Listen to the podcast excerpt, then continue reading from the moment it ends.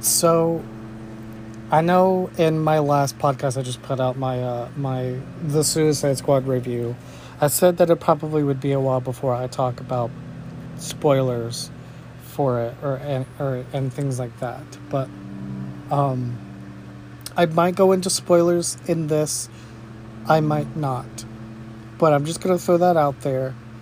If you haven't watched the new Suicide Suicide Squad movie yet, uh, and you don't want anything spoiled, then I would just say proceed forward with caution. Um, I'm not going to go out of my way to use spoilers if I don't feel I have to, but if I want to bring something up, then I will.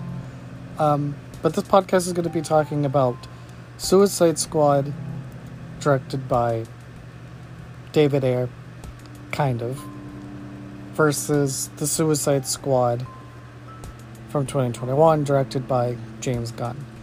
Um, because there's a lot that I want to say, and I think it's important. And I hope that other reviewers and creatives will come out and make similar things. Because look, I am 100% on team release the Ayer cut of Suicide Squad. Um, to me, both Suicide Squad movies act as, as perfect representations of both ends of the spectrum when it comes to Warner Brothers.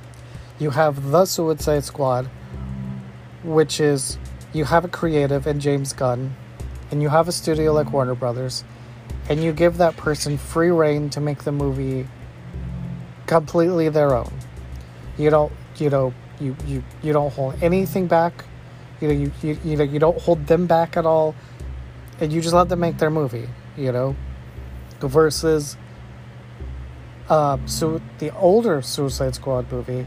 Actually, when did Suicide Squad come out? Because I forget the year. Let me look this up really quick. Um, 2016. So then you have 2016 Suicide Squad, which is completely the opposite. Not only is there a ton of studio interference, but interference to the degree where the director himself can't even find where his vision begins and the bastardization stops. And that's when you have a problem. And it's it's really blatantly obvious, you know, for those of you that that might not have read it, you know, Ayer released. And and and and you know a lot of people are sort of upset that he did this but in in short in the grand scheme of things i think it, it maybe was a little bit unneeded. But you know i'm sure he probably felt like he had to get ahead of whatever hate would be thrown his way for his suicide squad movie and he released released this three or four page essay basically talking about his life and his journey in filmmaking and how he puts himself into his movies. But then, and part of it, he also goes into Suicide Squad. And he pretty much says that there isn't a single pop song in his version of Suicide Squad.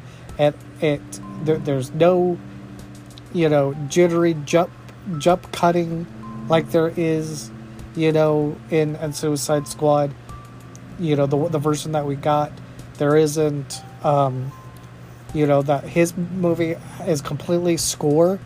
And I forget what composer he said did the score, but it's it's all done by this one person brilliantly. That it's a lot more dramatic, and um, and the third act is completely different and a lot more satisfying for the story and you just completely get this sensation and I, and I know i use this word a lot when it comes to situations like this but it really just seems like warner brothers really did bastardize the film at hand and i don't know why.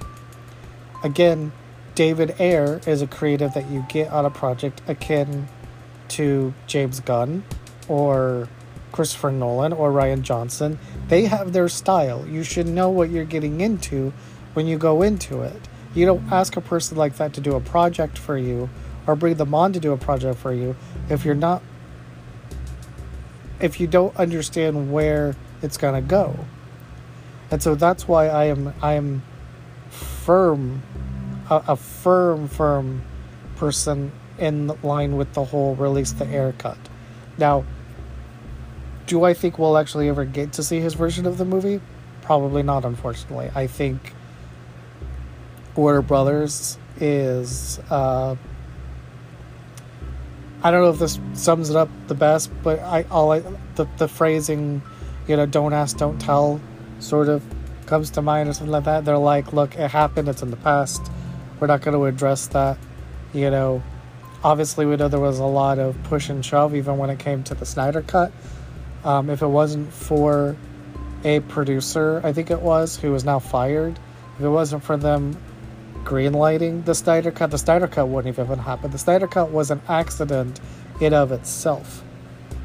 And so I think it would take someone else putting their job in jeopardy um, for us to get the Ayer cut in a similar way. Otherwise, we're, we're never going to get it.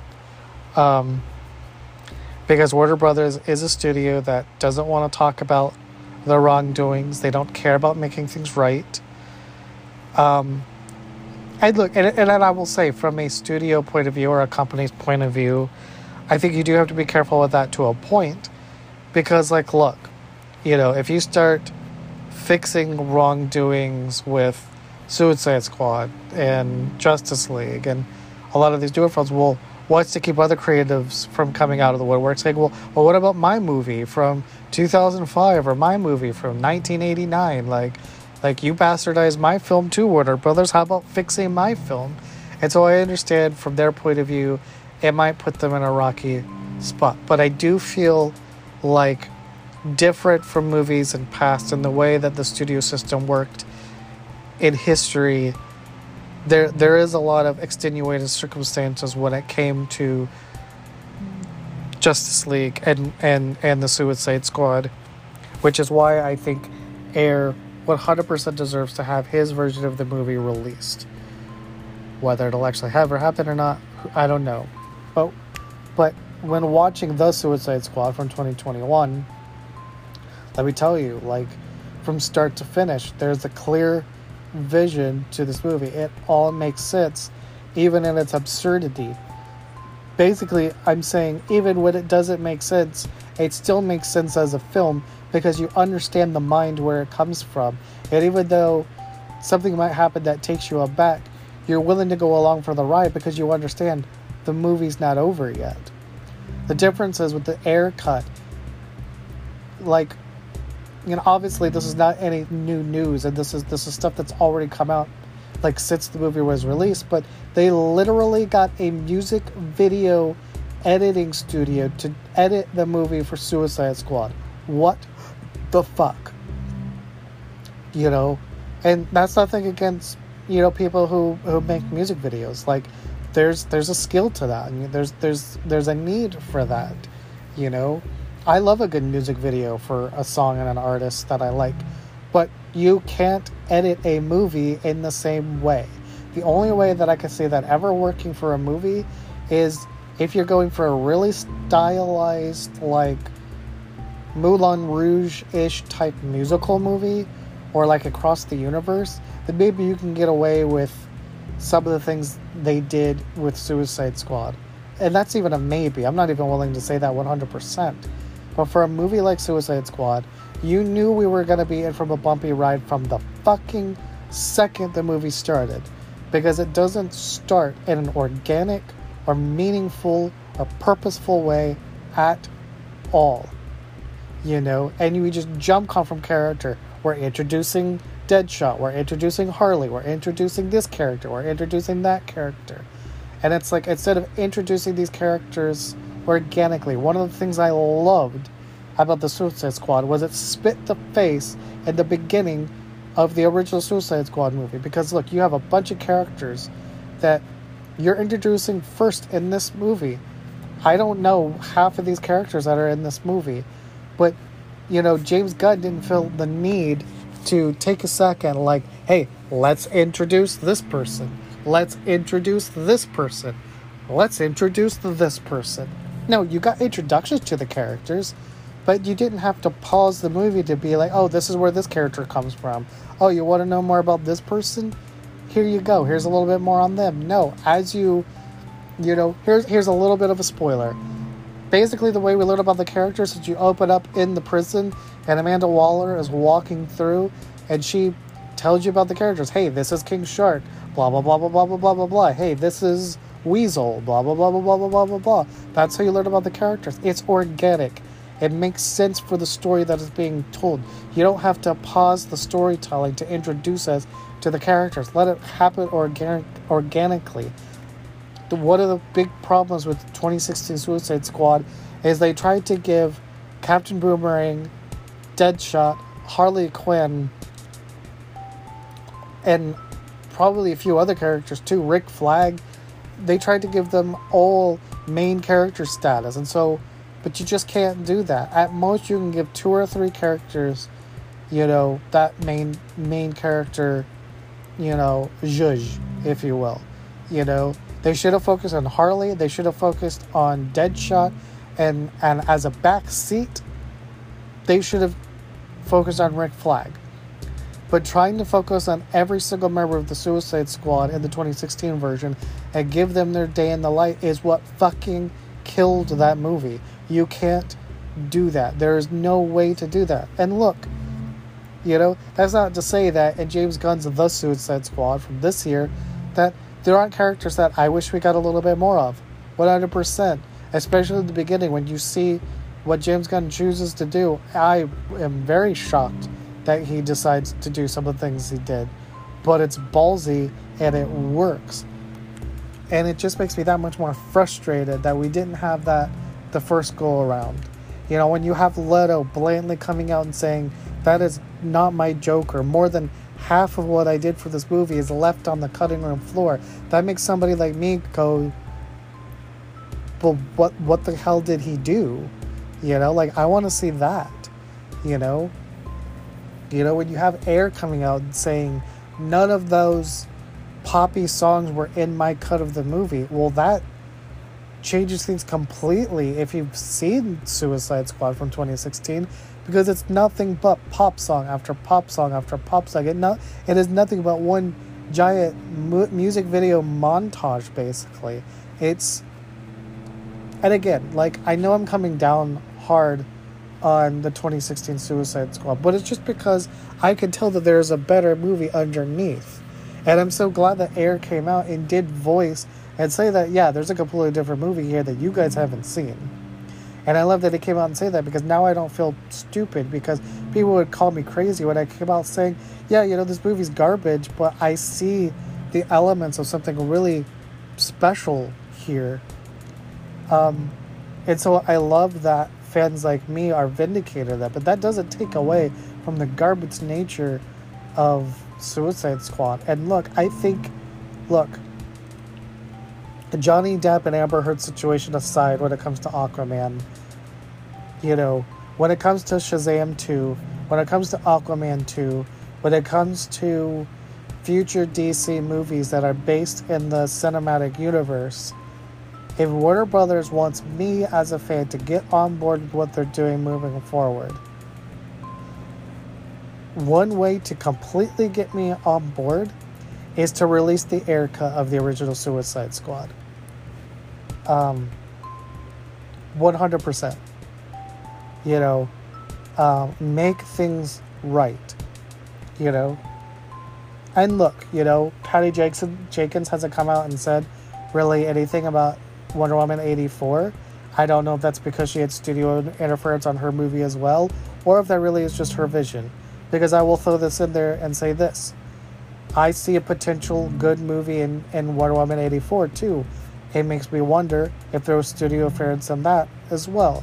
There are elements of 84 that I really enjoyed, but the vast majority of it is complete dog shit. It was boring. It was it was it was bad. You know, and this is the only time you're to hear this come out of my mouth. I felt like George Lucas wanted to do a similar thing with Indiana Jones and the Kingdom of Crystal Skull, and he did a better job at emulating what he was trying to do with Indiana Jones than what they were trying to do with Wonder Woman 84. I don't know who thought it would be a good idea to try to make an 80s style superhero movie in the modern era. It's fucking stupid. I don't know whether that was Warner Brothers or Patty Jenkins, but bad idea. Movie didn't work. Um, and I don't want to give the I don't want to put the blame on Patty Jenkins just yet because we don't know. We don't know. We just don't know. And I'm willing to give her the benefit of the doubt because I fucking loved the original Wonder Woman, barring, you know, the, the, the final the final showdown at the end. And I, I can't wait to see what she does with Star Wars. So I want to give her the benefit of the doubt. But you know, when it comes to both of these Suicide Squad movies, you know, Uh, you get to clearly see both sides of Warner Brothers. You get to see where the studio knows what they're doing when it comes to the Suicide Squad, where they're willing to to take a chance and and make a brave commitment to letting a creative do their thing, like like all of Christopher Nolan's filmography up until now has been Warner Brothers. We've gotten Inception under Warner Brothers. We've gotten the Dark Knight trilogy under Warner Brothers. We've gotten Tenet and Interstellar and Memento and all of these other movies. You know, not to mention we've gotten the Harry Potter movies under them. Not to mention we've gotten, you know, I personally enjoy the Hobbit movies, so I'm going to say the Hobbit movies. Warner Brothers has proven that they can make good movies and they know when to back certain creatives. David Ayer deserves justice for what was done to him. And seeing this new version of the movie, seeing this new version of Suicide Squad, makes me think that even more. Because honestly, what I would love to see is if James Gunn and Ayer would come together to do the third Suicide Squad movie. Because you know, in a handful of years, they're going to do another Suicide Squad movie. Hopefully, with Will Smith coming back to the role of Deadshot, which I would love to see. So honestly, that's what I would love to see because I think with Ayer and Gunn working together, they could come up with some a fucking incredible script. Because I can only imagine what Ayer's actual version of the movie looks like.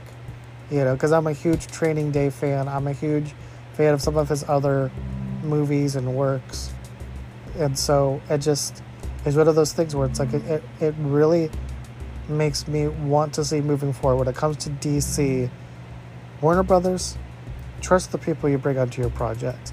If you could trust James Wan with Aquaman, you know, and you can trust James Gunn with The Suicide Squad, then you can trust any other creative that you bring onto your projects. If you can't, then don't bring them on. It's literally that simple. So that's all I wanted to say. I, I just I had to voice my opinion on that. And hey, I only spilled one teeny tiny thing about the movie, so hopefully you've made it all the way through and don't feel like I've completely ruined the new movie for you. So, yay. See, I told you. I told you I wasn't going to if I didn't have to. Um, seriously, go support this new movie, but also go support it because James Gunn is a wonderful human being who is also a fan of David Ayer and also wants justice for him and his film. And you know, hopefully, if we all band together as fans like we did for Zack Snyder, hopefully we can do the same thing for Ayer and get his version of his movie as well. It's a long shot, it might not happen, and if it does happen, it might not happen for another five to ten years. But hey, if it happens, then fuck yeah. Um, so thanks for listening, and I will see you guys in the next podcast. Peace out.